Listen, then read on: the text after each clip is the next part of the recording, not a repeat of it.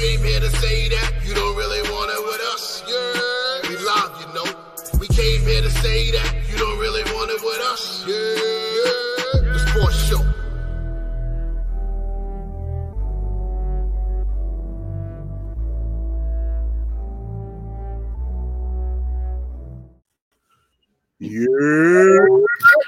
Yeah. Yeah. Oh man, I had to run and close the window. Almost missed it. What's going on, ladies and gentlemen? Welcome back to another episode of the Your Sports Show. I am your host, Big Baby, aka the Soul of R&B. And to my right we have the Queen, Queen Tay. Good afternoon, everyone. How are you today? Queen. Yo, Tay, listen. After watching SmackDown last night, I just gotta let you know. I think Apollo might be needing a queen. You know, my man Apollo Nation out here now. Yo, I was really, really impressed. Like, I was like, oh, okay. You know what's funny is I saw on Facebook. Paul Heyman effect on SmackDown. There's this page called like the 434 that they post stuff up on Facebook and stuff. Mm-hmm. And like they posted up the Apollo clip. And a whole bunch of people are like, talking about it like they don't understand it, like, oh my God, why they giving him like a gimmick just because he's Nigerian? Why he gotta have a Nigerian gimmick? Like, so obviously none of y'all knew that Apollo Crews on the Indies did a gimmick called Uwa Nation, which is basically the same thing. Like, right. This was his gimmick before he came to the WWE, toned down a bit, and so now like toning it up, I think it's gonna be great. I think so too. I think it's awesome. Awesome. I watched it this morning and I was just like, wow. Best promo he's done. I even messaged you guys. I was like, wow. Yeah. I'm liking this. Best promo he's done. And you know what? The only thing I had to say about it was I was like, finally. Like, I got a little pissed because they were trying so hard to push him as this like bright-eyed, bushy-tailed, smiling baby face. And I'm like, the boy can go, and if you let him be him, he gonna be money. For sure. And as you just heard speaking, we have the professor, the civil rights activist himself, aka Rosada Parks, aka that was a good one. Peter Farrakhan, aka Pete Rosado. You know, it's funny because I'm wearing my Nation. It's just, which is even more fun, by any means. You know, I miss Clarence Mason in the Nation. That was one of my favorite Nation members, Clarence Mason. But unbelievable. I remember being at Berkeley. Blotches of beard not connecting on my face. I could smell colors. I could feel sounds. Have you ever seen a player better than Detlef Schrempf? Stop. I don't know what this guy's about. I don't know what country he's from. With 6'10", shooting from the three point line. It's unbelievable. Yo, be free. Yo, Dr. J said something about Detlef Schrempf. Dr. J and Daryl Dawkins was like, oh, this boy pretty good because Detlef Schrempf one time ran and dunked past him. I was like, oh, okay, cool. Detlef Schrempf was a big deal in the early 90s. Like, people really liked him. He was at the Supersonics. Yeah. Mm-hmm. Yeah, I remember Detlef Schrempf. He was like, for a while before, like you had the duo of Kemp and Payton, like Detlef Schrempf was kind of that dude, that second dude, that third dude. It was unbelievable being able to watch his games. Call him on NBA commentary. It was fantastic, unbelievable. I don't know what country he's about, but he was unbelievable. Your Bill Walton sounds like Macho Man doing an NBA game. Now, Macho would be. Macho, I tell you though, I think my dream team of NBA commentary, just because it'd be the funniest thing in the world, would be Hubie Brown doing color commentary, Bill Walton doing play-by-play, and Dick Vitale as your sideline reporter, kind of coming in for stuff. I think that'd be the funniest three-man basketball commentary team you could ever have. nobody would ever pay attention to the game because of them. And Dick Vitale makes me laugh because it's just like things happen and he just loses his mind. Mm-hmm. Like he's one of those. Dick Vitale is awesome because he reminds me of like what it would be like to be a fan who becomes a reporter. Like yeah, that's what Morrow reminded me of when he was doing commentary for the E. Very true. Very true. But how would you guys weeks? How would you guys weeks? Long. Very, yes, understood. Very long. Yeah, it's been an interesting week to say the least. You know, but it's we in the legendary words of Sir Elton John, we're still standing, so that's what matters. Most definitely. So. Probably the only time we ever thought we'd quote Elton John on the Your Sports Show. It's probably the only time we will quote Elton John. No, I love Elton John, though. I listen to Elton John's music often. You know what would be interesting? Here's an interesting question for you, Queen. Piano-based artists. Billy Joel or Elton John? Ooh. I'm going to have to go Billy Joel with that one. But interesting. Because I would probably go Elton. No, I would have to go Billy. Billy Joel had way more classics on the piano to me. You have Piano Man.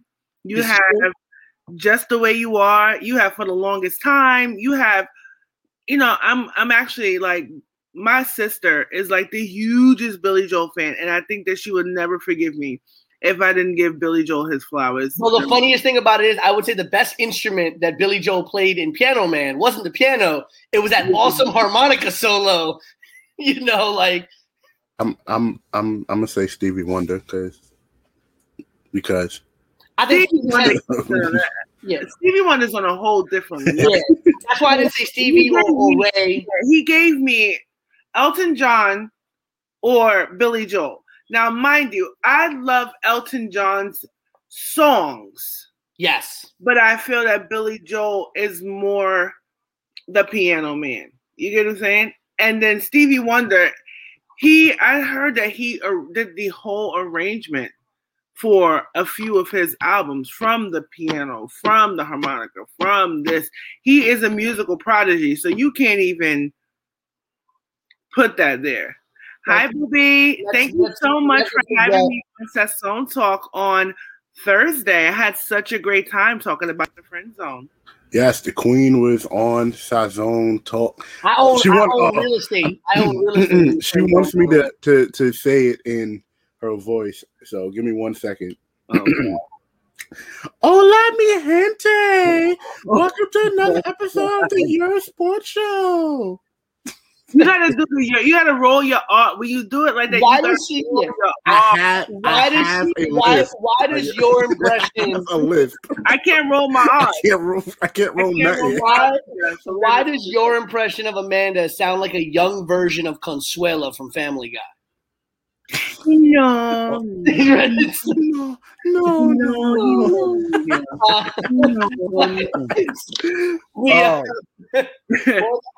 I was gonna say something. Yeah. Stevie, let's speaking about Stevie before we get into quick hits. Let's never forget the fact that President George Walker Bush once waved at Stevie Wonder.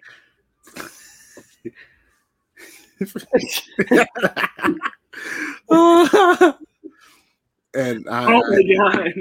Yes, I can't repeat that because you know we're here for everyone now. But yeah, shout out to my boy Lutz who's laughing at me because he heard me do the voice.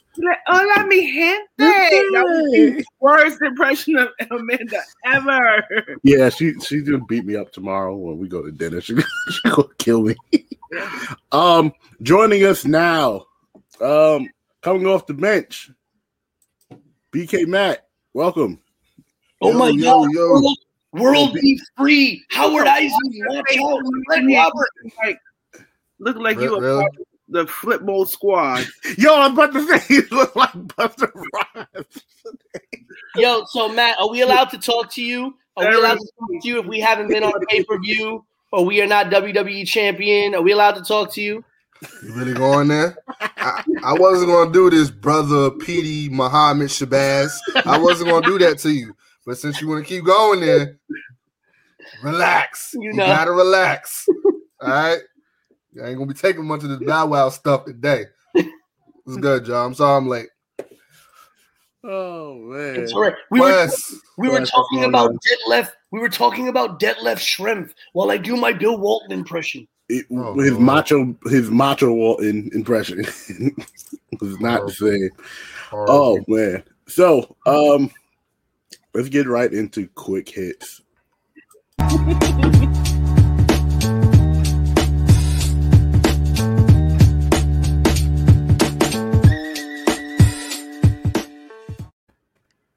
Oh.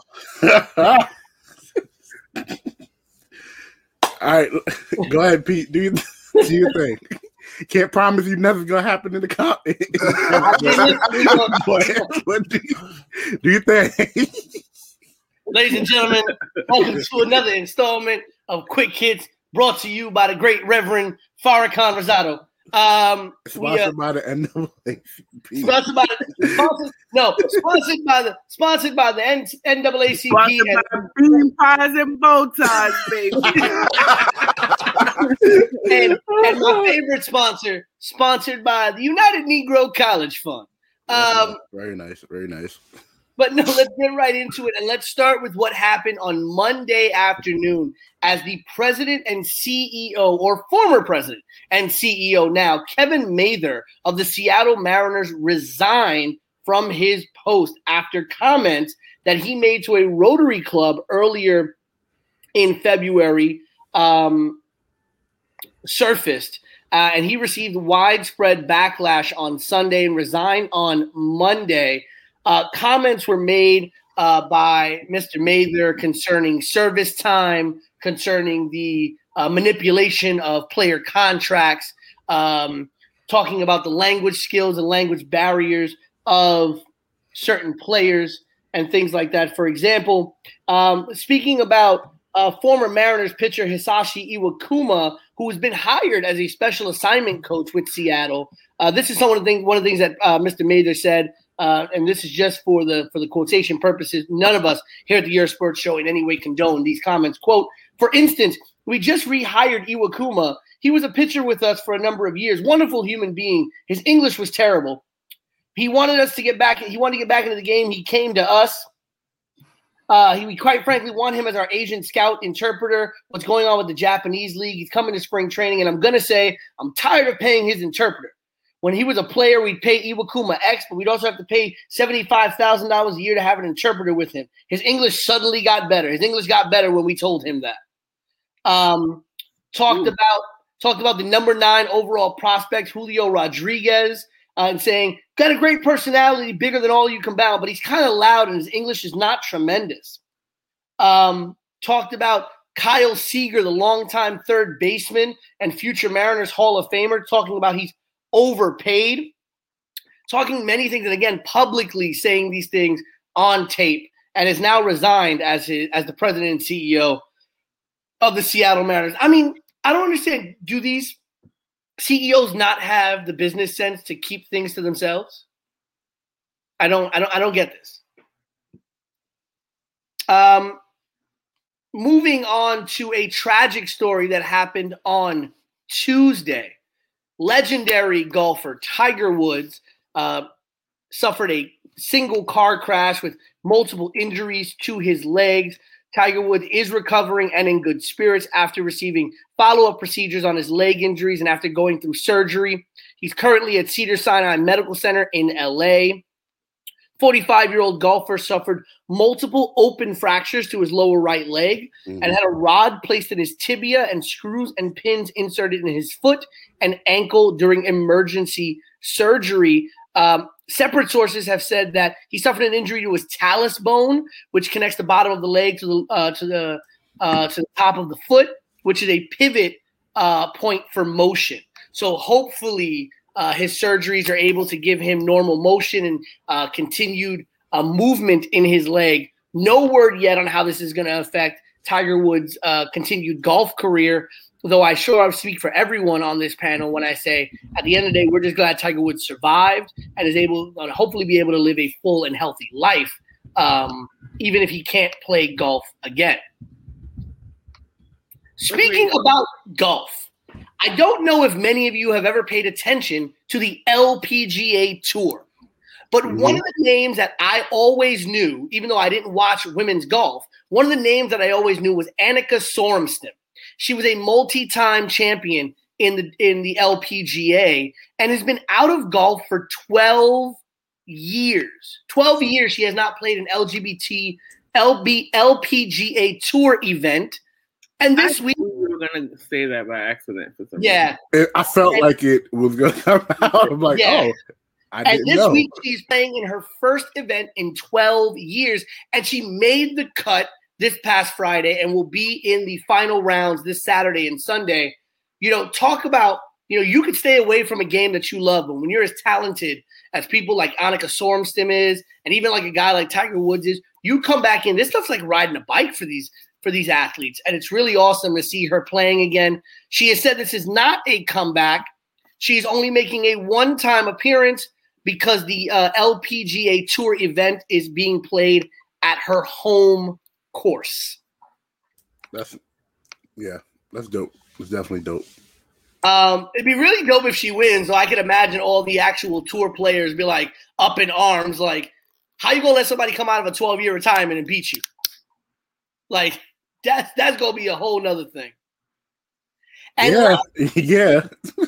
last but not, how you gonna go home and explain that? Oh, you lost the tournament? Yeah, to who? Somebody who hasn't played in 12 years. Mm. And our last story in Quick Hits this week goes to the NBA. We've all heard many of the time, especially when our former president was in office, the idea that athletes, especially basketball players, should just shut up and dribble. And unfortunately, that mindset or some semblance of that mindset was shared this week by former LA Galaxy soccer star Zlatan Ibrahimović, who spoke out about LeBron James's social justice movements and things of the like, was very critical of his social activism. And LeBron James on Friday not only dismissed his comments, but also stated that his comments were hypocritical. Ibrahimović, in an interview on Discovery Plus on Thursday, said that it was a mistake and doesn't look good when James and other famous people get involved in politics. LeBron responded at a post-game press conference saying, quote, he was the same guy who said when he was back in Sweden, because his last name wasn't a certain last name, that he felt there was some racism going on when he was out on the pitch. I speak from a very educated mind, so I'm kind of the wrong guy to actually go at because I do my homework. Actually, in a story that I did forget very quickly, but this article reminded me of it, LeBron James also gave a huge shout-out to former WNBA player Renee Montgomery. And this will be the last story on Quick Hits. Renee Montgomery, along with an ownership group, are the new owners of the Atlanta Dream, meaning that former Georgia Senator Kelly Loeffler no longer owns the team. It is now owned. It is now owned by a different ownership group. And as I said, former NBA player, WNBA player Renee Montgomery is actually now a part owner of the Atlanta Dream, making her the first ever former WNBA player to have an ownership position in the WNBA. Quick question. Yeah, you think somebody forced that because of what she did a couple months ago? Oh, there was a lot. The league put pressure on her to sell, and the other two partners that she had, had said that they were going to sell the team, and they would find some way to force her to sell. And she kind of played hard on it for a little while, but she finally sold. She had a 49% stake in the team. So, something about the South, yo. Just something about the South. Tried to tell you, Dre. Something with the South.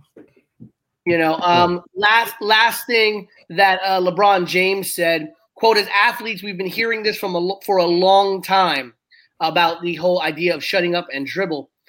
You should feel privileged. You should be thankful to be able to dribble a ball or run a football, be able to do the 100-yard dash, be able to swing a baseball bat and things of that nature. You shouldn't be able to speak about anything else, no matter if it's right or wrong. You should just do that. But that's not the case. That's not the case anymore. As long as I'm around, it won't be the case for a long time. And that lady, his boy name? Zlatan Ibrahimović. I was going to call him Zlatan. That's what I'm going to call him, Zlatan. Zlatan Ibrahimović. Or xylophone or something. I don't know how to pronounce that boy name. Go ahead. Jay looking at me like, you need to stop. All right, I'm stopping. I'm stopping. But you know I got something for that, right? You know I got something. Go ahead, Jay. Just go.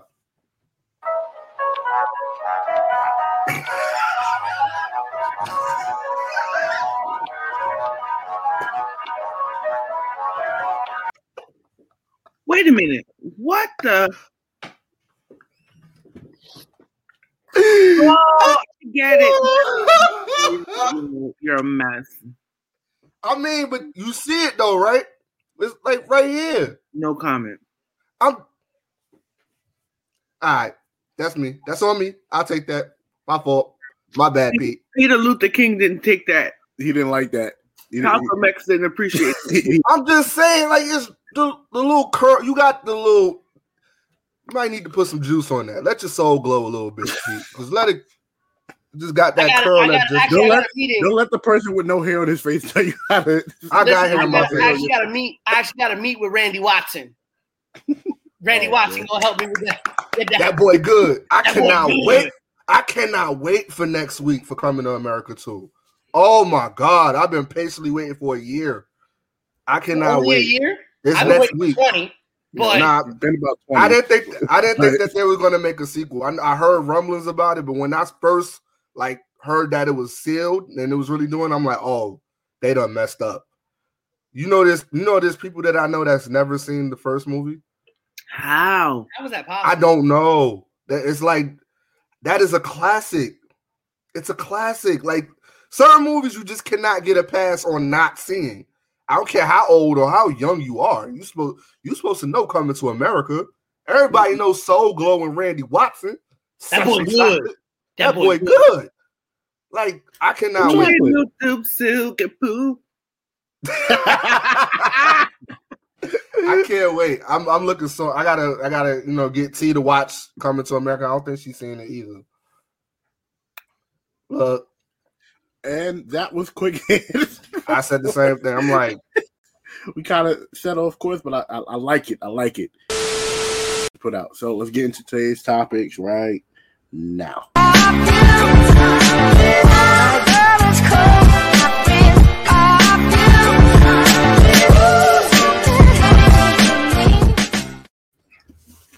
So in the league, and when I say the league, I mean the NBA. It's something that we've talked about on a lot of episodes, but it seems to keep coming up. African-American coaches getting the opportunity to actually coach or get a chance. I say this because the Minnesota Timberwolves have fired son of legendary coach Flip Saunders, Ryan Saunders, and hired Chris Finch, who is an assistant on Toronto Raptors. They did this all on the same day. The issue with what NBA players are having is that David Vanderpool, who has some coaching experience, didn't even get a chance to be an intern head coach. Usually between when they fire a coach and the time they hire a coach is usually some time before the end of the season, and then they let the intern coach do what he has to do, but not this time.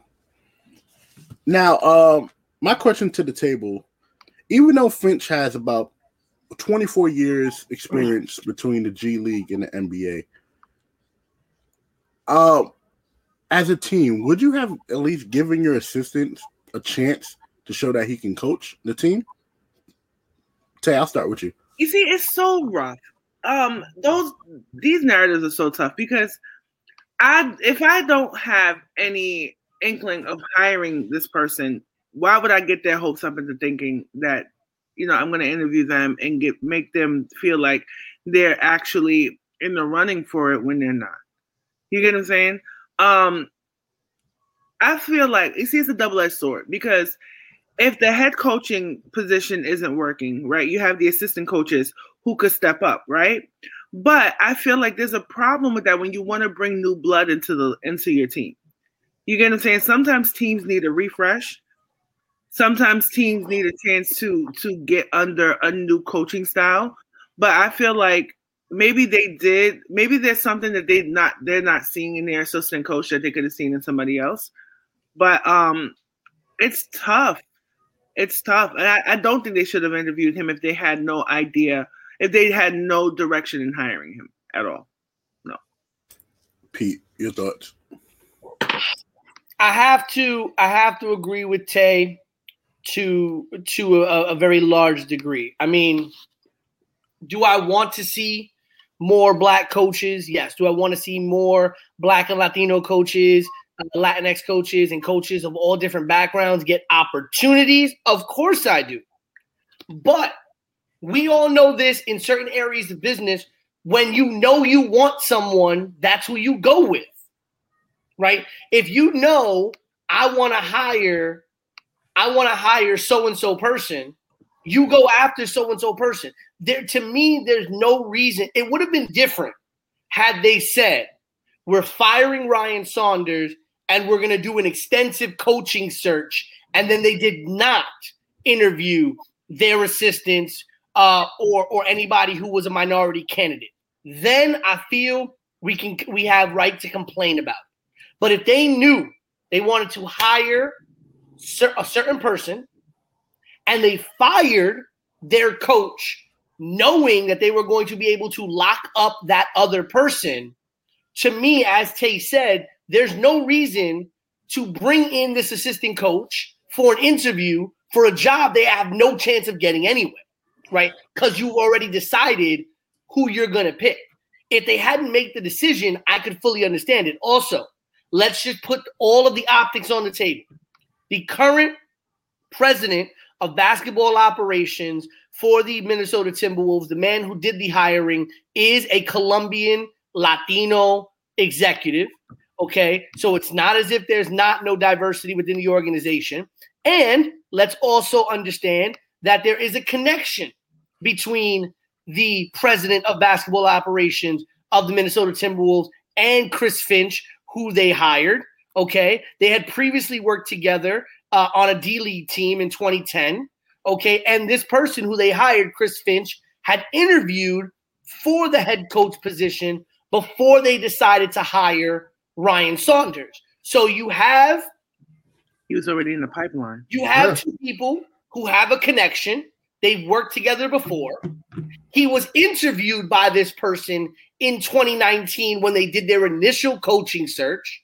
They passed over this person to hire Ryan Saunders, and now they've decided we're going to move on for Ryan Saunders. For all we know, Chris Finch was number two. True. For all we know, Chris Finch was number two on their initial list before they hired Ryan Saunders. And Chris Finch could have been the coach maybe if they didn't pick Ryan Saunders, or Ryan Saunders and them couldn't come to a contractual agreement. Again, if this had been a situation where they had fired their coach and decided we don't know who we want our coach to be, we want to do a search, and they did not interview minority candidates, I would be the first one saying we need to be down their throat about what's going on there. But I don't think that's the case here. So I understand where the angst is coming from certain people. I get it, but you have to really look at the situation correctly. You can't just say, interview minority candidates for jobs that you already mentally know who you want for that job. But the thing is, it's like, all right, affirmative action laws say that you have to interview minority candidates for every position that, you know, you have up and this and the third. That's federal law, right? But the thing is, I don't like putting people in positions where I know that I'm not going to hire them. Right. So that comes up with another narrative to me. So why are you interviewing all these black people or people of color and not hiring them either?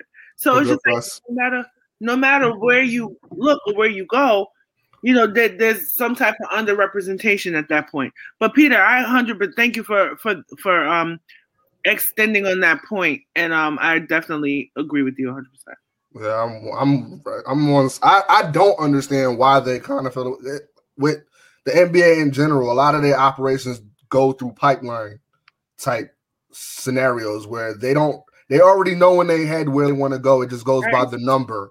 If that coach wants this amount of money for this job, this particular job, it's never about the qualifications or what might work or what system works.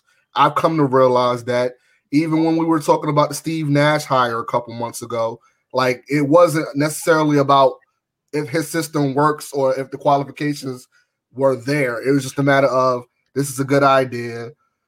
I already know how he works because me and him have a rapport. What number do you want? Right. Let me ask y'all a question, right? In college basketball, you would say that the coaches like Mike Krzyzewski and Gino Auriemma, the head of the UConn's women's team, are probably two of the most celebrated and best coaches in college basketball right now, right? Mm-hmm. If for some reason Gino Auriemma got let go by Connecticut or Mike Krzyzewski got let go by Duke and they were open for another job, would you not jump on that opportunity? Yeah and no. You know, no, because you don't know what you're getting because it's two different levels of play. Well, no, what I get that, Matt, but what I mean to say is, would they not become, I think, on almost anybody's board, the number one option? Mike, yes. Right. So to me, and I'm just talking about even keep it in the NCAA, right? I know what you're talking about. I know. I get where you're going with it. To me, if I'm a school and I got a head coach and we're a bad team, and the best coach in college basketball just became available, wouldn't you say, and you know you have a chance to get that person, wouldn't that be the first thing you do? I'm going to fire this coach, and I'm going to make sure I'm going to get this person right here. Only if you have him in the pipeline. Right. If I know I can get him, I'm going to fire my coach, I'm going to get him. But why should I go and interview 10, 15 other people? That's why I said I don't get the angst, as you put it out. Right. I don't get the angst. At the end of the day, we know we aren't even in the business, but we know how it works. Because by any stretch of the imagination, if we're going by, you know, we going by resumes, Steve Nash doesn't get that Brooklyn Nets job. Like, let's be 100. Let's be realistic. He doesn't get that job. But you know that represents almost every facet of corporate America. Exactly. That's why I said really I just don't get it. I don't get why anybody's mad about it. This is how it's been. It's always been this way. I think the biggest diversity issue in sports is one of the diversity issues I feel is having more women and people of color at leadership positions. I think that's a problem, but it's not a quick fix. I think just by thrusting people into these leadership positions does not set them up for success either, especially if you're not willing to give them the resources, because I feel like Steve Nash is making it happen because he has experienced assistant coaches on his side who have run teams. You get what I'm saying? So that shows that Steve Nash, he does. He has Mike Woodson's not there with him. Yeah, D'Antoni on that staff. D'Antoni on that staff. Amari Stoudemire and somebody else. I forgot what. Right. I think what needs to happen is interviewing of minority candidates, whether they be Black, Latino women, or any other, whatever you want to put under that umbrella of quote unquote minority. The interviewing of those candidates needs to be purposeful if you're going to interview them. But I cannot get on an organization for hiring who they want to hire now. If you're going to tell me now, where I get upset is if you tell me, hey, I'm going to hire this coach who has no head Jack coach Bond. That's his name. Whatsoever at all, versus these highly qualified coaches who happen to also be minority candidates. Then I start to wonder where the head is at, right? Because now it's like you got a white dude with absolutely no coaching experience. This is their first job. but you're going to hire them instead of Doc Rivers. You're going to hire them instead of somebody with a resume and somebody who has the opportunity or somebody who's knocking at that door like Mark Jackson, like an Eric Bieniemy, who's been knocking at the door looking for an NFL head coaching job and hasn't been able to get one, but yet will hire somebody who doesn't have half the resume he has. And that's where I call those things into question. Yeah, the retention point to a comment that I saw on the chat. The retention piece is really important.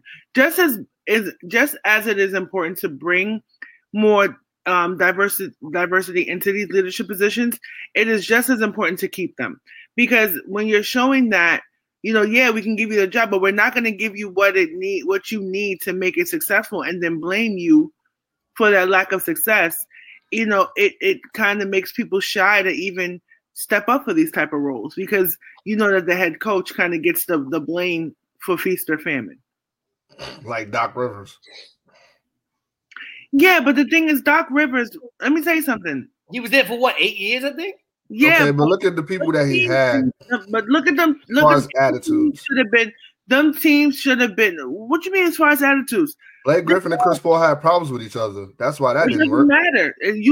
You worked that out outside of the court. I don't think that. I think that paled in comparison to their desire to win. Right.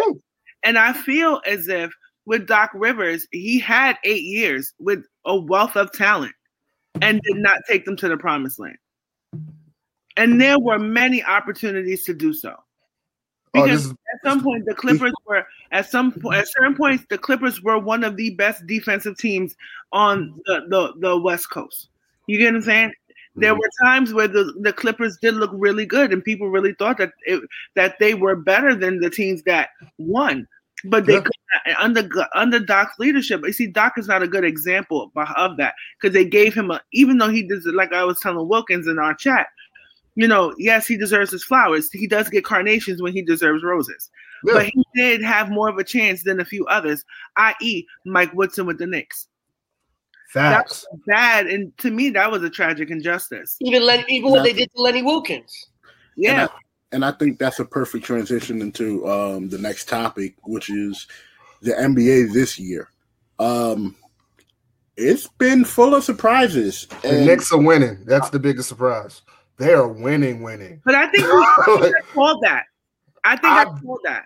You might have, because I called that early. I said they were going to be all right, but I didn't think they were going to be this good. I told you guys that the Tom Thibodeau effect was going to be real. You get what I'm saying? And I feel like these young guys, they want to play. Julius Randle is an all-star. I thought originally the Tom Thibodeau effect would be more beneficial to the defense, the better defensive players on the team, but it's infectious. Everybody's playing defense. Everybody's playing for each other. The ball is moving. Only time the Knicks don't win is when the game is pretty much stationary, or a team is better than them, or they're playing a high power offense. Right, and they were the number one defense in the league for a little bit. They are top five in the league in defense, though.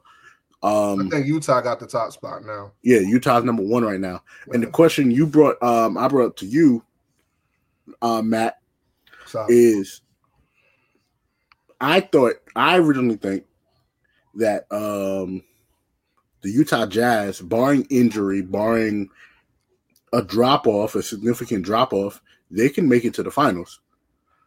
All right.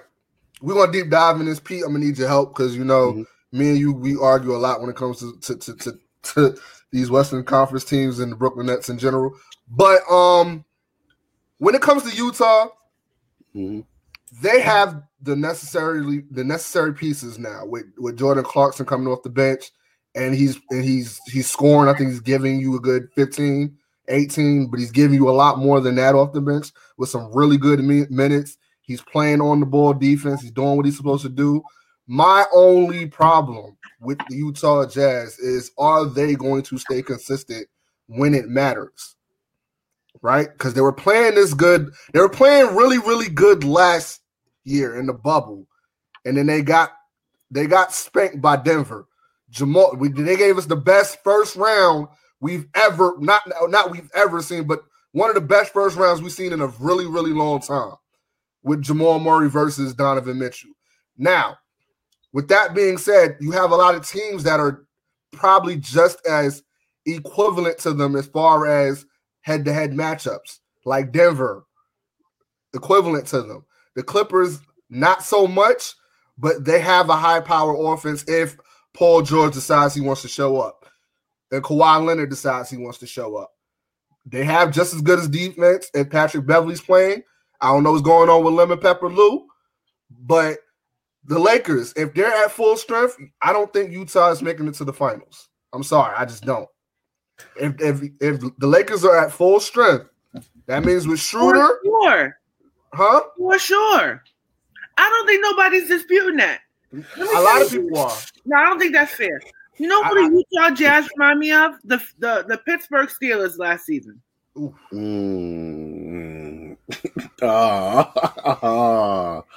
Yikes. So I want to counter Matt's argument real quick. Just to be honest with you. You brought up a good point too. You brought up a very good point. So to counter what Matt said about the bubble, right? Yeah. The bubble games, it was 8 regular season games, right? Facts. And they played good in those 8 regular season games plus the 7 playoff games, right? About 13 games, right? I mean 15 games, sorry. The team is 26-6, right? It's not like they've been beating trash teams only. They've beat some of the best teams, and on their recent run, they are 22-3. Mm-hmm. I don't know, and one of those teams that they got spanked by is by the Brooklyn Nets and the Clippers. They lost to the Clippers and the Brooklyn Nets. Now, I'm not saying the Utah Jazz will go all the way to the finals and win the finals. But I did say, barring any significant drop-off, and the reason why I'm saying that, because Anthony Davis is a crash test dummy, an injury waiting to happen. The Lakers bench is not reliable. I've been saying that for 2 seasons, and everybody looking at me their biggest mistake was letting JaVale McGee and Dwight Howard go. You can let one go. You can't let all of them go. He let all of them go. Danny Green, they did a good service by getting rid of Danny Green. Yeah, it's my bro. But like I said, I just don't have faith that they're going to stay consistent when it matters. I don't either. I agree. I like Michael Conley. I love Michael Conley. Me too. But he does not stay consistent. He doesn't. Rudy Gobert, I'm sorry. He's off and on. He's the Danny Green of the Utah Jazz. Let's be 100. He shows up here and there. Mm-hmm. I don't think he's going to show up when it matters. Let's be realistic. And that's my fear for the Brooklyn Nets too. Well, yes. With the Brooklyn Nets team.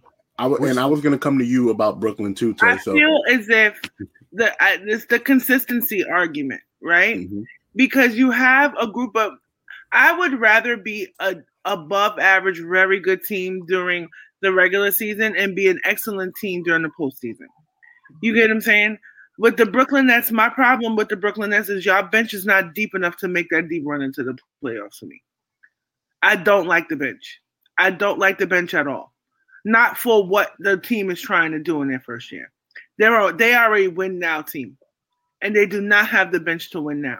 Now, if they win, it'll be off the backs of their starting 5 who are going to have to overproduce consistently to make them be that team in the Eastern and the NBA Finals. My problem with the Utah Jazz is that, yes, they are good. They are as good as we are trying to see them as. But I have a problem with their consistency as well. You get what I'm saying? You have people on that roster who do not show up when it counts. Right now, going into All-Star break is not when it counts. It's a great show of what your skills are, and it's great to kind of have the best record or one of the best records in the NBA. Right? I think the Sixers got the best record, right? Huh? The Jazz do. The Jazz do? Yeah. So it's like we're talking about the Jazz and we're talking about the Nets. You know what I'm saying? And I get that. And I can see it, to be honest with you. I could see them making a decent run into the playoffs. But I'm worried about them showing up when it counts. Like you said, Matt, Conley, he disappears in clutch moments. You know what I'm saying? More often than a little bit. The same to say for some of the guys on the Brooklyn Nets roster. KD does not have a killer instinct. I see them actually both on the same page, on the same level as a team. Okay. So he doesn't. So Pete, I don't agree with that part, but let me tell you something. You know, I really hope that my hope for KD and for this generation of players is to stop developing these strong super teams to win championships. You get what I'm saying? Because now you will always, even LeBron has it, KD has it. You have an asterisk next to your name because you're like, yo, if you didn't, like Matt says it all the time, if LeBron didn't have Wade, if LeBron didn't have Bosh, you know what I'm saying? If KD didn't have Steph Curry, would he have won a ring? You get what I'm saying? Like these are the things that when I look at KD, and when I loved when he was on the what's that team? The Oklahoma Thunder. You know what I'm saying? I thought that was a scrappy team that could make it. I'm not impressed by these super teams at all. So Pete. Sorry. No, you're good. You're good. So, Pete, I have another couple things for you. What are your thoughts on the Phoenix Suns right now? The Phoenix Suns, and then out east, what are your thoughts on the Philadelphia 76ers? I like the Sixers. I've said that from day one when they hired Doc Rivers. I said that Doc Rivers was going to be the difference for this team. I think Doc Rivers is very good at understanding how to get the best out of his players, and he is actually putting together a great way to utilize Ben Simmons and Joel Embiid Joel Embiid's playing at an MVP level this year. Sure. And favorite. Absolutely. And I think a lot of that is due to whatever fire Doc Rivers lit under him. I don't think Joel Embiid is playing the way he plays if Doc Rivers is not the coach of the Philadelphia 76ers this year. I like the Philadelphia 76ers. My issue with Philly is, can they perform in the playoffs? Can Embiid show up in those big games? Are they going to run Embiid? Is Embiid going to run out of gas? Right? We've seen it before where he has not had the greatest cardio and he's not been able to keep it up near the end of the year and playing at the high level, or he'll get hurt, and playing at the high level that he's playing at this year, you start to wonder whether or not he's going to be able to keep it up. But they have a good team, and the one thing I've always liked about Doc Rivers' teams is that he is able to get great production out of secondary and role players on a team. And we've seen when players have gone down in Philadelphia, they've had players step up. Milton, who came in as a bench point guard and has become a major part of their rotation. And we've seen that everywhere Doc Rivers has gone. When it comes to the Phoenix Suns, my issue is I don't really trust them past Devin Booker. I like Ayton, but I don't think you win a series on the back of DeAndre Ayton just yet. I feel you. And so my thing is, if you have some way of being able to slow Devin Booker down, who scores for you on Phoenix? Because Chris Paul can only do so much. And DeAndre Ayton can only do so much. Who's left on Phoenix to really give you clutch buckets and really give you clutch points, especially if you add a deficit, if Devin Booker is not able to do it? And that, to me, is the bigger thing with them. They're great. They're 21-11, and the regular season is fantastic. They have pretty decent home and road splits, kind of about the same. But they're only scoring 113 points a game. They only have about a 5.5 point differential between what they allow their opponents to score at about 108 points a game. you know, versus the Utah Jazz, who, by the way, are the third best defensive team in the NBA. Okay. Number one being the New York Knicks. The best defensive team in the league, allowing only 104 points per game. You know what the problem is with the New York Knicks? They also average 104 points a game.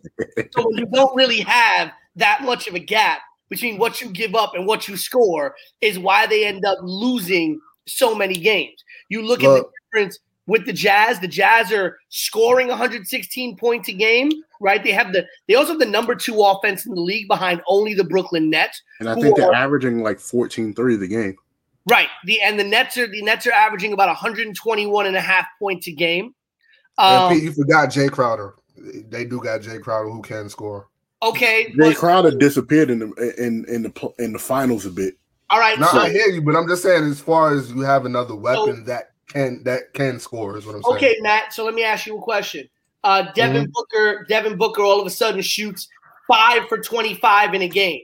You think Jay Crowder's winning that game?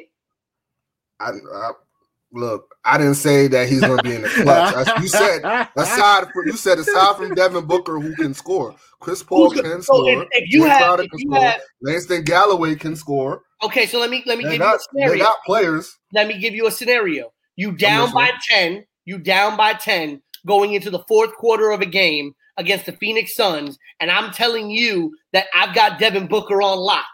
Who's making up that 10-point deficit? Chris Paul. I don't believe Chris Paul will make up that 10-point deficit. So y'all forgot what he did with OKC last year? No, I didn't forget. Oh, so it's not far-fetched for me to say Chris Paul is not the best playoff performer. I didn't say he's the best playoff. I would rely on him before I rely on anybody. He has experience. I understand. His intelligence is there, so I know he knows what to do to get there. And you say he's not the best playoff performance. I've seen playoff moments where Chris Paul has done what he has to do. For Houston, for New Orleans when he was on New Orleans, went for the Clippers, like against the Spurs. So, I mean, it's not far-fetched to think that Chris Paul wouldn't know what to do in that predicament. Right. I mean, would he be able to drag them? Would he be able to drag them to the next round? He did it with Houston. Houston had James Harden. That was shooting cold that night, and Chris Paul brung him to the promised land. Here's my question. How are they going Are they going 1-8, or are they doing that whole play-in? No, they're doing the play-in. They're doing the what? Well, we're going all the way to 10 teams. Yeah, they're doing the play-in again. So 10 teams, and then we're doing what? 9 and 10 are playing for? 8 and 7. And then 7 and 8 are playing. Mm-hmm. Okay, so we're having 2 play-in games to decide the final 2 teams. Mm-hmm. Okay, so if we look at this right now, if the season ended today, the Nuggets and the Spurs would be the 7 and 8 seed. The Mavericks and the Thunder would be the 9 and 10 seed. Okay, the Pelicans are like right outside that. So let's just say it sticks 1-8. And it's Jazz to Spurs, okay? Jazz are playing San Antonio in the first round. I don't see that as an issue. You have the Suns. The Suns would have to play the Warriors in the first round. 6 games. Right, which would be an interesting dynamic in the playoffs, right? So now let's say that the chalk wins out. Let's say that the Jazz, the Clippers, the Lakers, and the Suns all win their first round matchups. It's going to be the Jazz and the Suns in the second round. And I don't think that the Suns hold up to the Utah Jazz. I just don't. I just do not think it will happen. I like Mike Conley. I think Mike Conley does not get the credit he deserves for how good of a point guard he is and how much he has stabilized that team in Utah. What I like I'm listening to the butt. I'm waiting for the butt. No, what I like most about Mike Conley is the fact that I feel like his presence has taken a lot of pressure off of Donovan Mitchell to have to run the offense and be the number one scoring option. But there is no but. But so you think Mike Conley's going to show up in the playoffs? Is that what you're telling me? I don't know if we have enough of a track record of Mike Conley in the playoffs because he spent his entire career in Memphis. So you don't remember Memphis being in the playoffs? I remember Memphis being in the playoffs, but look at the Memphis Grizzlies teams that he played on, which weren't exactly huge playoff powerhouses. They weren't scrubs, though. Let's be clear. They were not scrubs. They weren't playoffs. Those Memphis teams are scrappy teams, man. That's what I'm trying to tell you. That's what I'm talking about. You take a guy like Mike Conley, who learned how to scrap in Memphis. Okay. And you bring him to Utah and you say, hey, I'm giving you a quality guard that you never had alongside you in Memphis in Donovan Mitchell. And I'm giving you Rudy Gobert, who very easily could be one of the best centers in the NBA if the boy ever put it together altogether. You said could be, right? Because he's not. Right, could be. All right. Let's get that straight. He's the best. He's the best defensive center in the league. It must be nice. Yeah. It must be nice to be the best defensive center, but still can't hold Joker or Anthony Davis. It must be real nice to be the best defender. I'm going to give you. It's hard, man. It's hard. That don't mean nothing. He's in the West. He's going to have to hold Joker. He's going to have to hold Anthony Davis if he plays. But that's the thing. That's where you get. Here's the thing. You don't have to hold Joker. You did. Hold on. You definitely did, because he torched them. But you don't have to hold Joker if the Clippers beat Denver in the first round of the playoffs, right? You don't have to hold people you don't play, right? And so if the Clippers, as right now. Okay, right now, if the season ended right now, the Clippers are the 2 seed, okay? And they would play the Denver Nuggets, okay? And then you'd have the Lakers play Portland, Phoenix play Golden State. And like I said, if Chalk wins out, I would take Rudy Gobert to hold DeAndre Ayton if it's Jazz versus. Because he's still young. I give you that. But my thing is you still have to cross – possibly Joker and Anthony Davis at one point. And I don't have no faith in him in those matchups.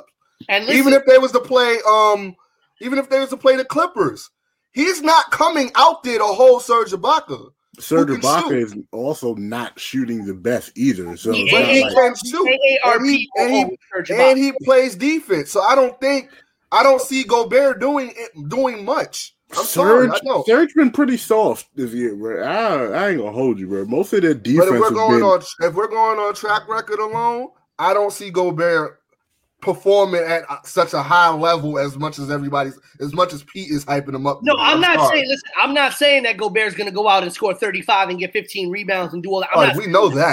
I'm not saying that at all. What I'm saying though is that you're giving a guy like Mike Conley a weapon in Rudy Gobert like he had in a Marc Gasol when he was in Memphis. You're giving him the best guard that he's ever had play alongside of him in Donovan Mitchell. You're giving him the 65-year-old journeyman sharpshooter Joe Ingles that he can dish the ball off to in the corner. I really feel like you're trying to disrespect O.J. Mayo, though. I really feel like you're trying to disrespect my boy.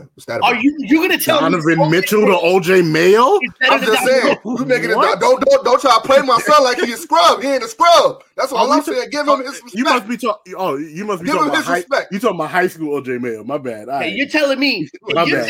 Okay. You are so disrespectful. Telling me that if you were putting together a basketball team and I told you, hey, for your two goals, you could choose between Donovan Mitchell and O.J. Mayo? You going to take O.J. Mayo?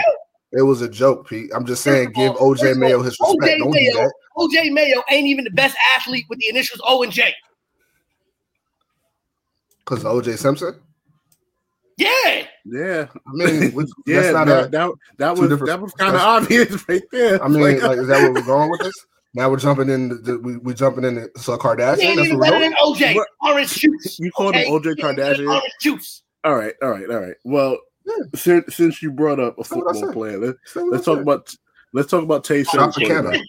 OJ. Let me guess. You want Sebastian Telfair to play point guard? Look, me and him. We're definitely moving on after that. Ain't getting along. So. Tay's favorite quarterback, the man, the myth, the legend, Russell Wilson. Russell Wilson has been in trade talks. Things don't seem to be too sunny and bright inside Seattle. It never is. It's in Washington. Yeah, the rainiest place in the United States. Yeah. Yeah. Never. Yeah. But with that being said, Tay, because this is your quarterback and you know a lot more about him. How do you think this is all going? Like, what kind of mood do you think it is set in the locker room where your star player is asking for something and he doesn't get it? I think that it doesn't change the mood because the mood is already set. It does. Breakdowns of relationships don't just happen overnight. It's a number of things. You get what I'm saying? It's a number of different pieces of accountability. And I think that Russell Wilson has given so many years to the Seahawks organization, and it'll be a shame to see him lace up boots for another team. You get what I'm saying? You would never think before this season that Russell Wilson will be synonymous with another team. I think that he saw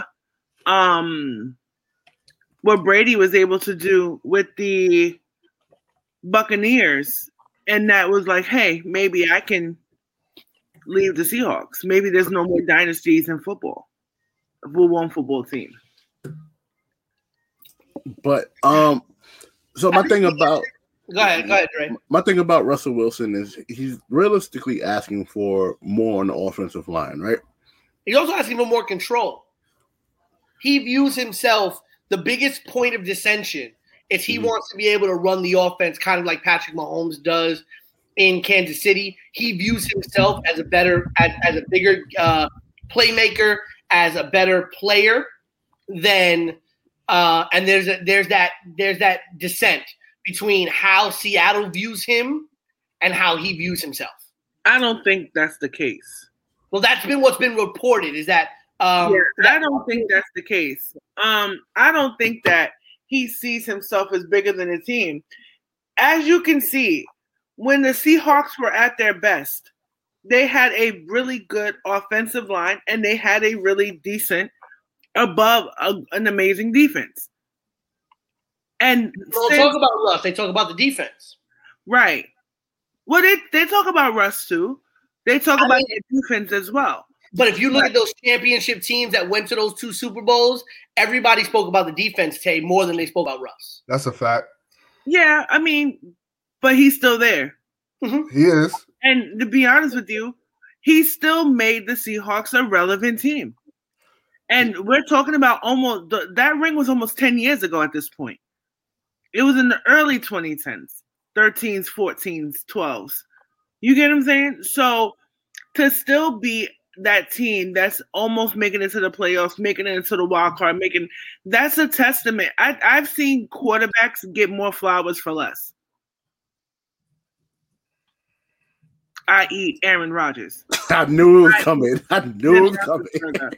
It's funny because i.e.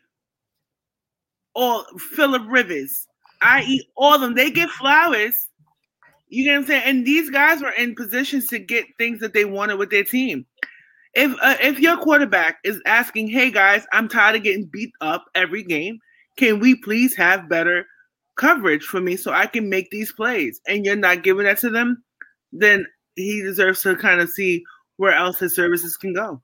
So let me just bring up an article that came out from The Athletic earlier this week about this situation. So they have a source within the Seahawks that has been a part of what's been going on and is kind of speaking out privately about what's going on. So it comes here. So the tension is between Wilson and the coaching staff regarding Wilson's desire to essentially be the offense, like Patrick Mahomes in Kansas City. The motivation drove the hashtag Let Russ Cook early in the season. But Coach Pete Carroll freaked out after a turnover fest against the Bills and a 4 from Russell Wilson and another subpar performance against the Rams, where Wilson had 3 more turnovers. After those 7 turnovers from 2 games, the Seahawks faced a short week challenge against the Cardinals that had a 2-game winning streak against Seattle. And this is where apparently everything happened. Via The Athletic, quote, before the Thursday night game against Arizona, Wilson met with the coaches. For some time, Wilson has sought, even pushed, for influence within the organization regarding scheme and personnel. In the meeting, he outlined his own ideas for how to fix the offense. His suggestions were summarily dismissed, multiple sources have told The Athletic. And that's not disrespectful?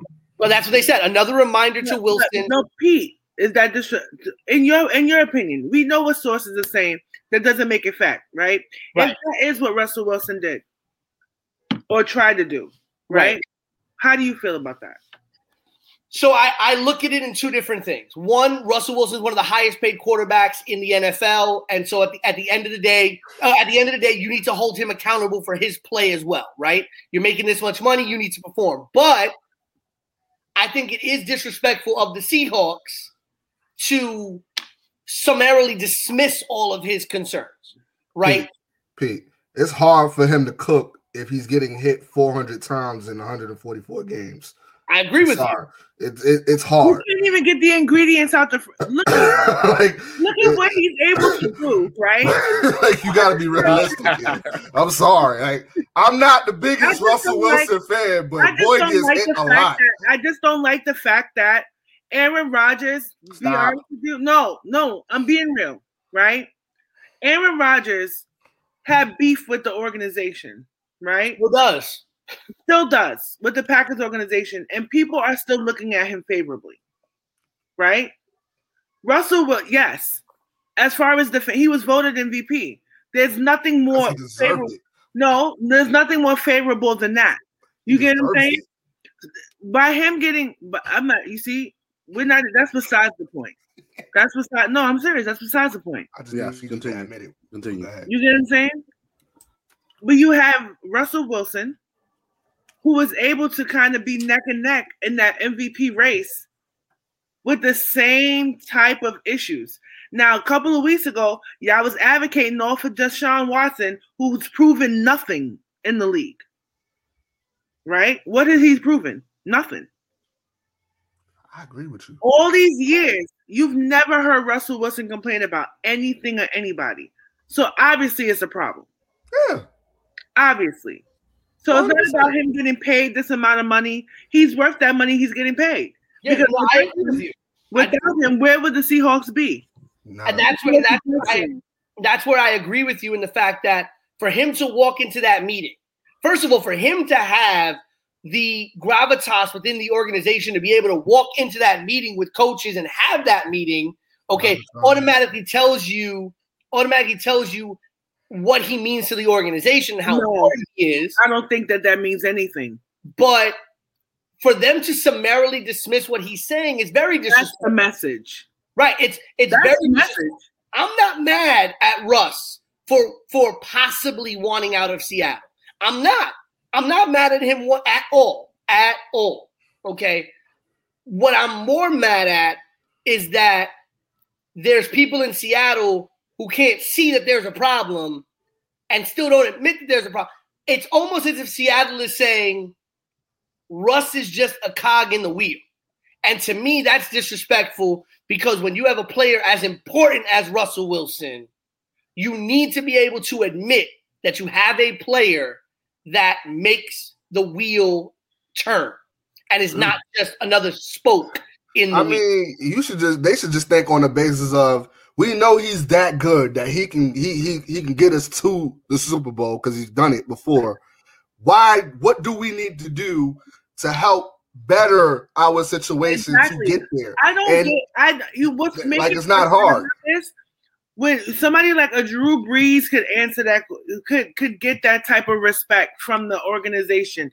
Aaron Rodgers, he deserves that respect in that organization. You get what I'm saying? Tom Brady had that. He didn't get that respect in the Patriots, and guess what he did? He left after having that type of relationship. I feel like people like Big Ben has that type of respect in that organization. You get what I'm saying? Even up until I still think even Daniel Jones has that respect within the Giants organization. I don't know why, but he does. You get what I'm saying? So at the end of the day, if you're not willing to make it work on, it takes more than just your quarterback to make a team run. You know what I think it is? And I think it's something that we spoke about, Tay, when you were making your initial points about Russell Wilson. I think that Seattle has gotten diluted with the idea of when they talk about those championship teams, I think Russ is really the third thing that's talked about. It's the defense, it's Marshawn Lynch, and then it's Russell Wilson. And I wouldn't even say he was Carroll. Yeah. I would say Pete. When you say the defense, you put Marshawn Lynch. Defense. Marshawn Lynch. Yeah. Then it's Pete Carroll. Then it's Russell Wilson. Yeah. Which Pete Carroll wouldn't be where he was without Russell Wilson, to be honest with you either. Right. When he helped constructed that defense, that's right. More or less where he gets that credit. He helped constructed that defense ain't been around for a couple of years. Where's it at? Right, and you saw a lot more uproar when the defensive players left than you are seeing now. And again, I think it's because Seattle has deluded themselves into thinking that Russ isn't as important as he really is. It's because there's not that much sunshine over there, clearly. But look at all the teams that would benefit from even getting a Russell Wilson. More teams need him than he needs the Seahawks. Oh, yeah. And I honestly think if Russell Wilson becomes available outside of Deshaun Watson's age and contract control, which is what makes him very attractive, I would take Russell Wilson over Deshaun Watson. Oh, definitely. The only thing he got is the age. It's the age. Can you guys just tell me what has Deshaun Watson done? It's not about what he's done. It's about the glimpses that he's shown of what he's capable of possibly. You know, the potential. All right. The thing is, no, I'm not betting my cattle on potential.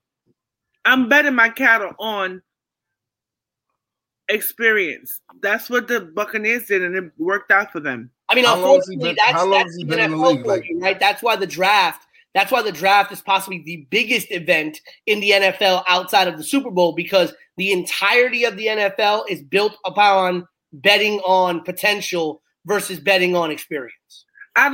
Pete, that's absolute crap. Because at the end, that's absolute crap. And you know it's crap. All we've talked about for the past 10 years is the experience. You know what I'm saying? Almost besides Mahomes, almost every single ring that's been won over the past 13, 14 years has been on the backs of that one or two recruiting class from years ago. Agreed, but this is why the Green Bay Packers draft Aaron Rodgers and get rid of Brett Favre, because I want the potential more than the experience. This is why. But look how many years Brett Favre had played before it got to Aaron Rodgers. There was a long time in between. And the relationship has soured. It's not all about experience. It's not all about potential. No, but that's what NFL teams are enamored by. They're enamored by potential over experience, even though you are 100% right. Experience wins over potential every day. Mm-hmm. You are 100% right. But unfortunately, NFL teams and general managers and coaches are enamored with this idea of potential. Yeah, but look where it got him. Correct. I'm not saying you're wrong, Tay. I'm 100% your corner. Out of the recent number one draft picks over the past 5 years, right? Who has been the most, I would say, impactful out of the number one picks? I don't think Mahomes was the number one, was he? He wasn't. He was like number 8 or 9. Who's the Browns quarterback again? Mayfield. Was he first? Did he go one? Yeah. I'll tell you right now. So the last five were Joe Burrow, who went to the Bengals. Unfortunately, got injured. Yeah, Kyler Murray, who won Rookie of the Year. Baker Mayfield, Myles Garrett, and Jared Goff. Those are the last 5 number one picks. How many rings are between those 5? None. How many injuries between those 5? A lot. The only person who's been to a Super Bowl out of the 5 is Golf, if I'm not mistaken, right? Yes. Golf has been to the Super Bowl, yep. And they got embarrassed. Yeah, and then even further back, you had Jameis Winston before that. 30. The last Super Bowl champion in the last, I would say, there's only been two Super Bowl champions since 2004 and were a number one draft pick. The 2004 number one draft pick being Eli Manning. And then the next one was the 2013 number one draft pick for the Kansas City Chiefs, who was a tackle, Eric Fisher. Those are the last two, the only two number one draft picks since 2004. Tell me again how teams are enamored with the future if the future has not yielded as much as their current investment in their core has, though. No, that's what I mean. They're more invested in, like, who can I draft? Who next one up? Who next shiny new toy? That's their whole thing. We all know number one pick doesn't always translate to winning a Super Bowl, but they're always enamored with those, with that shiny new toy. Because it'd be the worst teams. The worst teams normally get the best picks. So right. It's not that you're enamored with the shiny new thing. It's that you want how it's working right now is not how it's working, how it's going to work in the future. But, you know, case in point, Russell Wilson still has a lot of gas in the tank. He can still bring a team a ring. I feel. Yeah. He just needs protection. That's all he needs. I think he needs protection, and I think that he needs more weapons on that field. He has not had solid weapons in years. You get what I'm saying? You put almost any top-tier quarterback where Tom Brady was with that same team, and they're winning that Super Bowl because of the defense. It wasn't a Tom Brady magic. You put an Aaron Rodgers in that same position, he's winning that Super Bowl. You put Russell Wilson in that situation, he's winning that too. Drew Brees is winning that too. Ben Roethlisberger is winning that too. So let's not keep in point. Let's not forget how important protecting the quarterback and protecting your defense is when it comes to the grand scheme of things. That's absolutely. So boom, mic drop. So about to choke you, Pete. And I was actually on her side with it. That's why I got quiet. I'm like, hey, it wasn't. Hey, listen, it wasn't last week. She woke up and showed violence last week. This is true.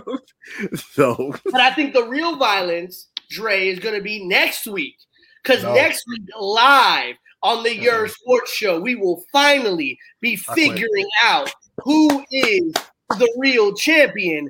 Let's be real. Queen goes one-on-one against BK Matt in our first ever Your Sports Show trivia. Oh, and hold on, you know what we about to do? They about to have a face-to-face, but it'll be after this next topic.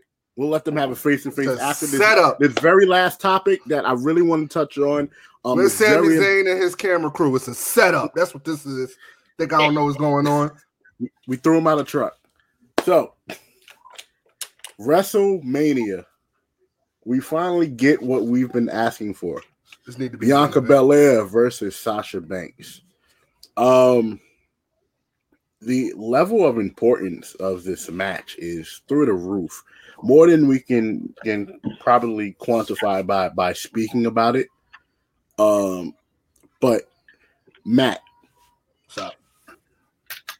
No, I'm sorry, I didn't start with the Reverend today. Dr. Peter Luther King Jr. How can you quantify? It's Petey Jackson. Petey Jackson. Rosado Parks. Talk to us.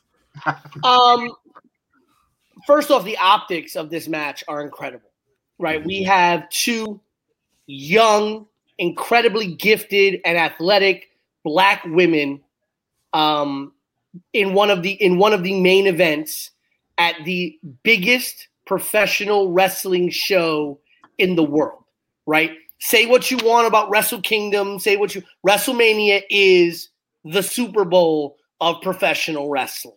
And you have two young, and here's the thing, I don't think this is the last time you're going to see either one of these women in a WrestleMania main event. These two women have long careers ahead of them as long as nothing, injuries or anything befalls them. And of course, we don't wish that on either one of these women. I have been very vocal on this show where I said, even though I believe Sasha versus Bianca is the better match and it is the bigger box office match, I did want Bianca to challenge for the Raw Championship just because I felt that taking it off of Sasha, because I do agree with what Tay said, even late 2020, early 2021, about wanting to see this run with Sasha. And I've only thought that Sasha's run has gotten better as it's continued. I felt that it was a safer situation to put Bianca in the Raw title picture and have her win the Raw Championship than putting her in the SmackDown picture. But again, I do agree this is the bigger match, the more box office match, the more Hollywood match. I think it's going to be incredible. And honestly, I don't think we go wrong either way. I think Sasha winning, depending on how it's done, can still raise Bianca's stock. Bianca winning, it will be a huge moment. I don't know if maybe it's too soon for that to happen.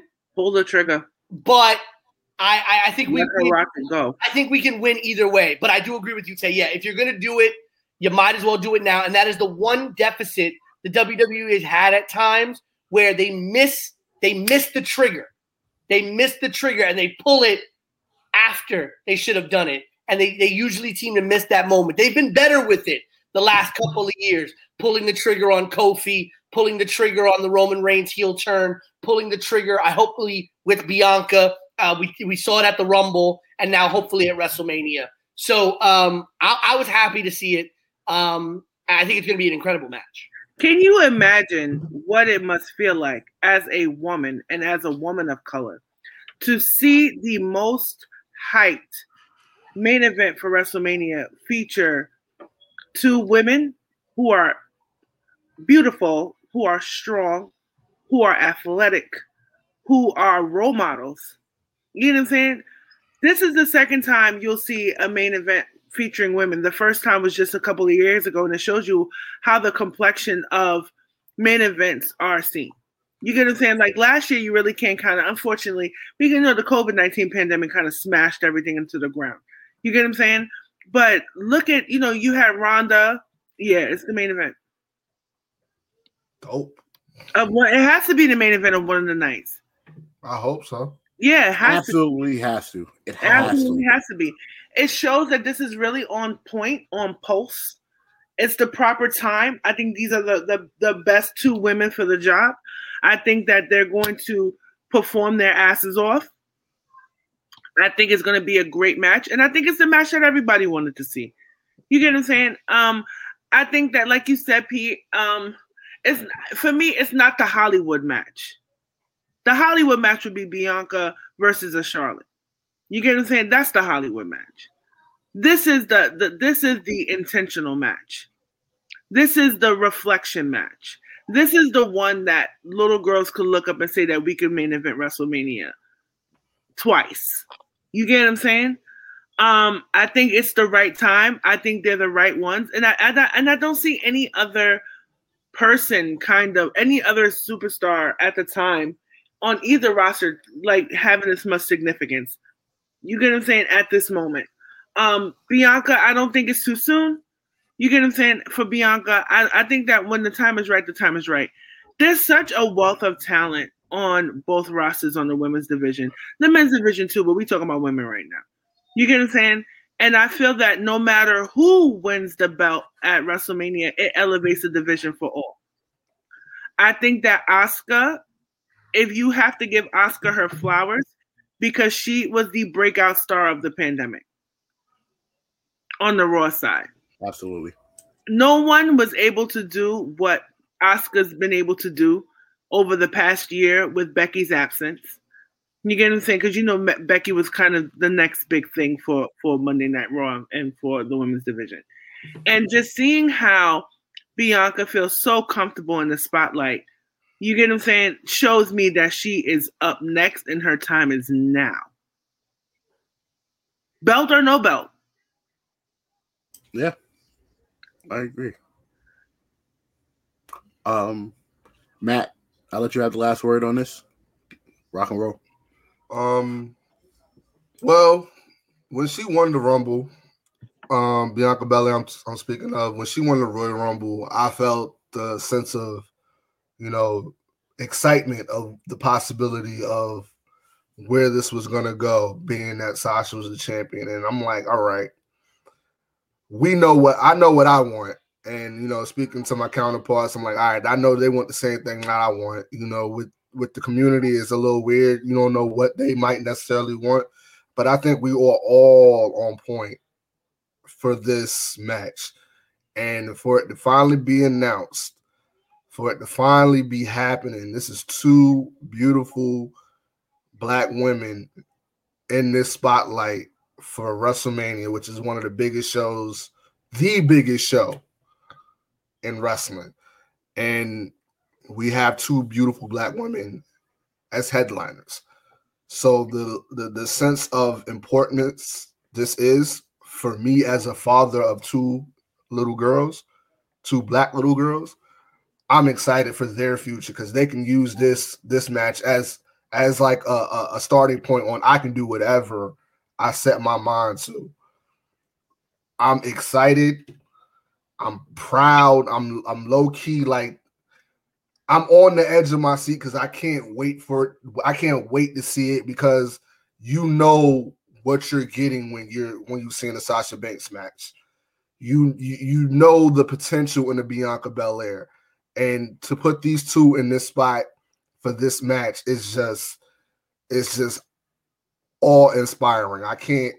There's words that I can't really come up with to explain the feeling. I'm just excited. It's honestly, I don't really care for all the other matches that are there. Granted, I'm gonna watch it. This is the match that I'm looking the most forward to. Yeah, you know, to be honest with you, I would have loved to see Roman versus Daniel Bryan too. Definitely, I think that would have been amazing as well. I think both Royal Rumble winners picked SmackDown. Nobody got picked on Raw. Yeah, that was an interesting thing that both of the Rumble winners picked SmackDown champions. And I'm just like, so what's gonna happen? SmackDown is the A show though. So, AKA shout out to Bobby Lashley, who's in the picture. I'm excited about that too. Shout out to the Miz. That's another. I called it, Pete.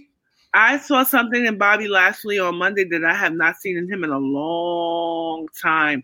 That tenacity was there. And to be honest with you, I hope that this one day leads to a Brock Lesnar, Bobby Lashley situation. I'm just praying. God, give us this. And while we're giving our shout out to Apollo Crews. Ooh, nation. Boy. I also quickly want to shout out. Because we were tardy, we already shouted out. Sorry. Yeah. I also want to give a shout out to Braun Strowman for taking everything that Lashley gave him. I think that's I need the number to Braun's personal trainer. Yeah, he looks mad weight. You know, he looks amazing. Yes, and he's moving. He's a lot faster. God. Like you see the way he hits the ropes. Oh man, he looks great. But while we're speaking on WrestleMania, I'm just like I'm like I hope they do something with the women's tag title, the Raw women's title. I felt like Asuka's being like not shown as much as she's supposed to be, and she's in that position. So I'm hoping something comes out of that. I hope it's not the save bet like we were talking about last week. Mm-hmm. Which is her and Charlotte. I hope it's not that. I hope they do something with NXT. Well, you're probably right. I hope we'll see. But, we'll talk more about WrestleMania next week because we have to see what's going on with Raw, and then Fastlane is 2 weeks from then. But again, as Pete mentioned, the final show of Pick 5 that like Tay said it, and I agree. We've been dragging it a bit because Super Bowl was like a month ago. Tay versus BK Matt. Sad. So you guys will have your fun. Trivia. Really? How does this even make? How is this even fair? All right. Because we don't have too much time left, you guys will have your final face off and say what you guys have to say. Of course, I will add music behind this in post production. But please, you guys say what you have to say. Hold on, let me remove. Well, I gotta go first, ladies first. That's what Queen Latifah said. Ladies first. Let me remove myself. Ladies first. Remember that? No, it's your song. You should know it. Well, go first anyway. I don't even know what they want us to do. Like, I think they want to specify how you cheated to get in this position. How I cheated to get in this position? You know how you cheated to get. You just chose all the same teams that me and Pete was going to choose. Are you kidding? You thought you were safe, and I never would have made it, but I made it. And I'm here. I wasn't even supposed to be here, but I made it. And I'm here. And I'm gonna win. Even though y'all trying to set me up for failure and give her this trivia thing where we could have made choices for the chamber, but no, we gotta do trivia. Wow. Tavia knows everything, and it's not even right. She got a PhD. I don't even have that. I can't even spell PhD. Which I want to make it a trip. I don't even remember what I ate for breakfast this morning. And I cooked, which I want to do. It's not right. It's not fair. Something's going on. I don't get it. Somebody needs to call Sandy saying I'm being cheated. It's not even right. Down next. Just call an L or L. I won. You didn't win anything. Tom Brady, like, but no, you knew what it was. I say that every time. It's okay. I should get the W off rip. Anytime a woman beats y'all, I should get the W off rip. Aaron Rodgers is my MVP, and I should get the W off rip. Nobody cares about that. Nobody cares about that. Everybody cares about Aaron Rodgers. You know why? Because he's the MVP. He's MVP, just like I am of this league. I'm the MVP of this league. Yeah. I never would have made it, and I made it. You thought you had a W, but you didn't. You didn't win, and now they're trying to set it up for you to win. It's not even right. You're going to the second place. He's going to give us some. He going to give us some question like, who is the head coach of the ABA? Quit Michigan topics and stuff from semi-pro. You going to give us some question like that? Like I'm supposed to remember that? Concede. Well, our two contestants which are very, the new school haircut are very fiery. They're fired up right now. So I ain't get on that wig that you got from the 99-cent store. Don't be coming at me like that. Oh my God! Don't do that. All right. Costs more than your car, homie. I bet it does. I pay $700-800 for my wig, baby. Well, you need to get your money back. You know what? And I said that I could take 3 wigs right about now. Ooh. Still ain't gonna help. You need to get another wig. You need to get a wig that has an L in it. You losing this trivia, even though go. It's not wrong, my Jay. On behalf of the two arguing parties, between Queen Tay, BK Max, it costs more than your whole life. For the voice of this generation, Pete Renato, it is your boy. It's $700 a wig, baby, to look like the Queen. So it is your boy, big baby. Signing off. Peace.